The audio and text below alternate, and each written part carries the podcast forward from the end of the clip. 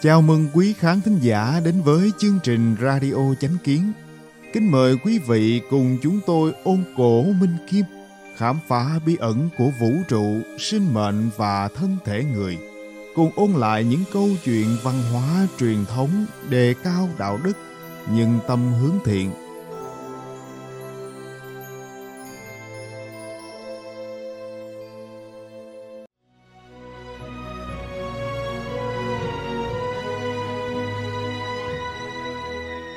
Hôm nay, chúng tôi hân hạnh giới thiệu với quý vị khán thính giả phần 7 trong loạt bài đàm luận về Trinh quán chính yếu.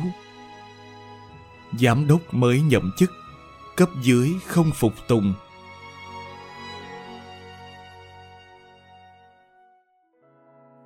Trong phần này, chúng ta lấy câu chuyện về một doanh nghiệp Nhật Bản hiện đại làm ví dụ để thảo luận kỹ về nguyên tắc căn bản và cách thức làm thế nào khiến người khác tâm phục mà tự giác tuân theo mệnh lệnh. Từ đó, hiểu được cách làm thế nào ứng dụng đế vương học vào quản lý doanh nghiệp thời hiện đại. Ông komiya kazuyoshi là một nhà tư vấn doanh nghiệp nhật bản hiện đại. Trong suốt thời gian dài tư vấn cho các lãnh đạo doanh nghiệp, ông đã tập hợp những vấn đề xuất hiện để viết nên cuốn sách có tên là nhà lãnh đạo thành công. Hướng dẫn mọi người làm thế nào để lãnh đạo doanh nghiệp qua các ví dụ sinh động. Cuốn sách viết theo phong cách tiểu thuyết này mô tả quá trình một vị giám đốc liên tục gặp phải những vấn đề nan giải, liên tục rơi vào hoàn cảnh khó khăn, cũng liên tục thoát khỏi những khó khăn này và trưởng thành. Cuốn sách được viết dựa trên câu chuyện có thực do vậy đã phản ánh rất chân thực tư tưởng kinh doanh cốt lõi của những doanh nghiệp Nhật Bản đương đại. Chúng ta học đế vương học để ứng dụng vào cuộc sống hiện đại, để hướng dẫn cho cuộc sống của chúng ta. Vì thế, ở đây tôi sẽ nói qua về câu chuyện vị giám đốc trong cuốn sách đã giải quyết vấn đề đầu tiên như thế nào. Vấn đề đầu tiên anh phải đối mặt chính là làm sao để cấp dưới nghe lời mình, tự giác phối hợp với mình tiến hành điều chỉnh và cải tổ bộ phận. Đây có lẽ là vấn đề mà những người đang ở vị trí cao hy vọng được giải đáp nhất. Cho nên, cuốn sách đã bắt đầu từ vấn đề này. Một doanh nghiệp vừa và nhỏ sắp phải đóng cửa, được một công ty lớn trong ngành của nhật bản mua lại. Điều này đồng nghĩa với việc 50 nhân viên của công ty nhỏ này sẽ thoát khỏi cảnh mất việc. Nhân vật chính là anh Yamamura, được công ty mẹ phái đến công ty con vừa mới mua này làm giám đốc hành chính. Anh nhận trọng trách trong vòng 3 năm phải đưa công ty thoát khỏi tình trạng kinh doanh thua lỗ và kinh doanh có lãi. Năm đầu tiên, công ty phải đạt được mục tiêu giảm lỗ một nửa nếu không thể xoay chuyển được tình thế thì khó có thể vực dậy công ty này vì thế anh yamamura đã được thăng chức từ quản lý cấp thấp với vài nhân viên lên thành giám đốc hành chính quản lý 50 nhân viên. Áp lực đặt lên anh rất nặng nề. Khi rời công ty mẹ chuyển tới công ty con này, ngày đầu tiên đi làm, anh đã cảm nhận rõ văn hóa làm việc của công ty vô cùng tệ hại khiến anh cảm thấy chán nản.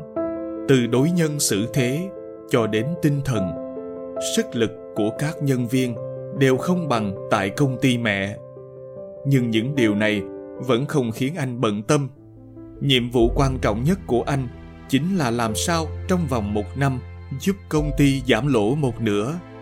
Vì thế, đầu tiên phải tiến hành cải tổ các bộ phận, cấu trúc lại nhân sự giống như công ty mẹ tinh giản từ 5 bộ phận, thành 3 bộ phận, để công ty con có thể tiếp nhận trợ giúp và tài trợ của công ty mẹ, thì các bộ phận nghiệp vụ cũng phải thống nhất với nhau. Nếu không, sẽ không thể cải thiện được tình trạng thua lỗ hiện tại. Đây là nhiệm vụ cấp bách, là kế hoạch đã được định ra ban đầu khi công ty mẹ mua lại công ty này. Không còn sự lựa chọn nào khác vốn tưởng rằng mọi việc sẽ thuận lợi. Nhưng thật không ngờ, khi anh tổ chức cuộc họp với năm trưởng bộ phận và nói rõ yêu cầu cần tinh giản cấu trúc nhân sự của năm bộ phận thành ba bộ phận, thì không một trưởng bộ phận nào đồng ý. Tất cả đều viện những lý do tiêu cực để chống lại. Không ai nghe theo và phối hợp với anh. Điều này khiến anh rất bất ngờ vốn đã không có ấn tượng tốt với văn hóa làm việc của công ty.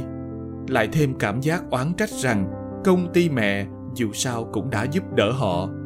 Vì sao họ không biết cảm ơn, mà còn chống đối lại như vậy? Trong lòng anh rất không vui. Cảm thấy những người này có tố chất quá kém. Nhiều lần anh đã nghĩ hay mình cứ ra mệnh lệnh, không cần hỏi qua ý kiến của họ nữa. Tác giả chỉ ra rằng biện pháp cưỡng chế lên những trưởng bộ phận lâu năm này tất nhiên sẽ khiến toàn thể nhân viên công ty nảy sinh thái độ đối kháng, sẽ càng gây cản trở cho công việc sau này, gây giãn cách với mọi người. Anh yamamura vẫn chưa ý thức được vấn đề này. Anh vừa nôn nóng lại vừa tức giận. Được cử từ công ty mẹ đến đây, tất cả mọi thứ anh đều cảm thấy xa lạ. Bản thân giống như người ngoài, không được hoan nghênh không có ai muốn nghe lời anh. Anh cảm thấy ngoài việc dùng mệnh lệnh cưỡng chế ra thì không còn cách nào khác. Anh chưa từng nghĩ rằng vấn đề chính là anh cần tu dưỡng bản thân mình. Người không có đức, có ra lệnh, người khác cũng không tuân theo. Anh yamamura trở về gặp cấp trên của công ty mẹ để chia sẻ nỗi khổ tâm. Không ngờ, điều đầu tiên cấp trên trách cứ anh không phải là nhân viên công ty con không phối hợp, mà là đánh giá trang phục của yamamura. Ông nói rằng, cách ăn mặc sang trọng như thế này không phù hợp với phong cách mộc mạc của công ty con. Như thế, bằng như nói với họ, tôi đến từ công ty mẹ danh giá, là cấp trên của các vị, đến để chỉ thị các vị. Một thái độ kiêu ngạo, trịch thượng như vậy, làm sao có thể hòa hợp với mọi người được? Bản thân mình vốn đến từ công ty mẹ có danh tiếng. Còn công ty họ vốn sắp đóng cửa nên họ có cảm giác tự ti và lo sợ, lo rằng sẽ bị mất việc làm, lo rằng liệu lãnh đạo mới đến có mượn cớ sắp xếp lại công ty để cắt bớt nhân sự, giảm nhẹ gánh nặng tài chính không? Họ đã mất đi sự che chở của giám đốc trước. Giám đốc mới đến sẽ đối xử với họ thế nào đây? Trong lòng họ vốn bất an. Kết quả thấy anh vừa đến đã trịch thượng. Ăn mặc sang trọng, thể hiện sự danh giá hơn họ. Thì làm sao anh có thể khai mở được tâm của họ? Mọi người chắc chắn sẽ kính sợ mà xa lánh anh. Thái độ kiêu ngạo, thực ra là bất nhân, bất chính. Lời giáo huấn của cấp trên khiến anh yamamura bỗng nhiên bừng tỉnh anh đã không đứng từ góc nhìn của công ty con để suy xét vấn đề, không thấy được sự bất an của họ. Họ sợ bị sa thải. Những trưởng bộ phận lâu năm này, tuổi tác đã cao. Còn có người nhà phải chăm lo. Nếu mình không thể mở nút thắt trong lòng họ, thì sao họ có thể tích cực phối hợp và nghe lời được?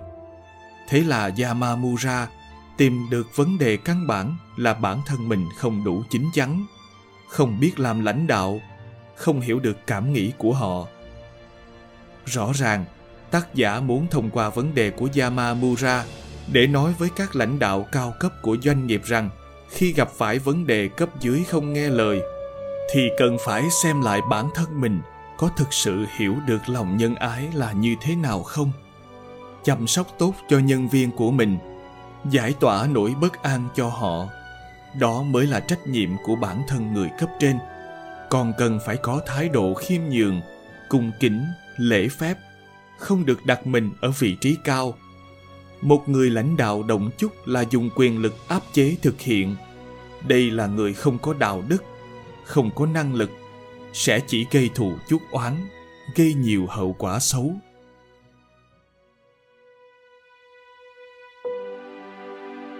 Nếu bản thân ngay chính, thì dù không ra lệnh, mọi người vẫn nghe theo. Rất nhanh chóng, anh yamamura đổi sang những bộ quần áo giản dị hơn, giống với mọi người, bỏ đi thái độ ngạo mạn. Sau đó, suy nghĩ cho cấp dưới, để cho mỗi một trưởng bộ phận đều có thể thoải mái bày tỏ ý kiến, hiểu được khúc mắc về hoàn cảnh thực tế và sự lo lắng của họ nói chuyện riêng với từng người. Cùng họ đến những quán ăn ngoài công ty, thông thả nói chuyện, kiên nhẫn hỏi thăm. Hỏi về những chuyện gia đình, chuyện con cái, thể hiện sự quan tâm, bắt đầu từ trưởng bộ phận lớn tuổi nhất. Rất nhanh chóng, các trưởng bộ phận cũng phát hiện rằng anh yamamura sống rất có tình người, biết quan tâm đến cuộc sống của họ và những khó khăn trong việc chăm sóc gia đình vợ con của họ. Tự nhiên, họ liền thay đổi thái độ, xóa bỏ tâm lý đề phòng. Họ đã cởi mở nói ra nỗi lo bất việc của mình và cũng vô cùng cảm kích trước sự giúp đỡ của công ty mẹ. Cả hai bên bắt đầu chân thành đối đãi với nhau, mở rộng tấm lòng với nhau. Anh yamamura cũng giải thích tỉ mỉ lý do tại sao anh muốn điều chỉnh các bộ phận để có được sự trợ giúp của công ty mẹ, nâng cao hiệu suất, giảm tình trạng lỗ vốn. Điều chỉnh bộ phận là một bước cần thiết phải tiến hành. Cũng chỉ có làm như vậy mới có thể thực sự tránh được hậu quả sa thải nhân viên. Anh nói rõ, việc sắp xếp lại các bộ phận không phải vì để cắt giảm nhân viên, chỉ là muốn việc kinh doanh của công ty ngày càng tốt hơn. Anh sẽ không cắt giảm nhân viên ngược lại, nếu không nhanh chóng tiến hành điều chỉnh, công ty mẹ sẽ không thể trợ giúp được. Rất nhiều công việc kinh doanh sẽ không thể giao cho công ty con. Cuối cùng, thực sự sẽ không thể khiến cho việc kinh doanh tốt lên. Lúc đó, dù không muốn cắt giảm nhân viên, cũng đành phải nghĩ đến biện pháp cắt giảm nhân viên. Vì thế, anh hy vọng họ quay về thuyết phục các nhân viên cấp dưới để mọi người tích cực phối hợp cùng đồng tâm hiệp lực vượt qua khó khăn này. Các trưởng bộ phận đều nhanh chóng thay đổi suy nghĩ chống đối, chủ động phối hợp, thuyết phục cấp dưới, không cần mệnh lệnh cưỡng chế. Vấn đề khó khăn này cuối cùng được giải quyết hoàn toàn, thành công ở bước đi đầu tiên. Qua sự việc này, anh yamamura mới bắt đầu thực sự được công ty con thừa nhận giờ đây, anh mới thực sự trở thành cấp trên của họ. Có thể thấy câu, vi chính dĩ đức. Nắm quyền phải coi trọng đức, mà khổng tử giảng có thể ứng dụng trong bất cứ thời đại nào. Cốt lõi của đế vương học chính là bốn chữ này. Cốt lõi của giáo dục cũng là một chữ đức này. Mấy ngàn năm qua giáo dục chính thống của chúng ta là giáo dục cách làm người. Trong gia đình, cha mẹ phải có lời nói và việc làm mẫu mực. Nuôi mà không dạy con cái là lỗi của cha mẹ. Lời nói cử chỉ của cha mẹ chính là hình mẫu cho con cái. Bản thân cha mẹ mà ngay chính thì gia đình êm ấm, con cái hiếu thảo. Đế vương là quốc phụ, thần dân là con đế vương đối đãi với thần dân, phải yêu dân như con. Lấy mình làm gương, cũng cần phải giữ lời nói và việc làm đều mẫu mực, nhân ái, từ bi mà nghiêm khắc. Như thế, tự nhiên trên nói, dưới sẽ nghe theo. Khổng tử nói, kỳ thân chính, bất lệnh nhi hành. Kỳ thân bất chính, tuy lệnh bất tòng. Nghĩa là thân mình chính đáng, không ra lệnh cũng làm. Thân mình không chính đáng, tuy ra lệnh cũng không theo, chính là ý nghĩa đó. Lãnh đạo công ty muốn nhân viên tình nguyện phục tùng, tất phải nhân ái, bản thân phải ngay chính, hiểu được chức trách của mình là chăm lo tốt cho cuộc sống của họ, dùng đức để cảm hóa họ, dùng lý lẽ đúng đắn hành động thiện để hướng dẫn dạy dỗ họ trở thành tấm gương của công ty như vậy nhân viên tự nhiên sẽ vui vẻ nghe và làm theo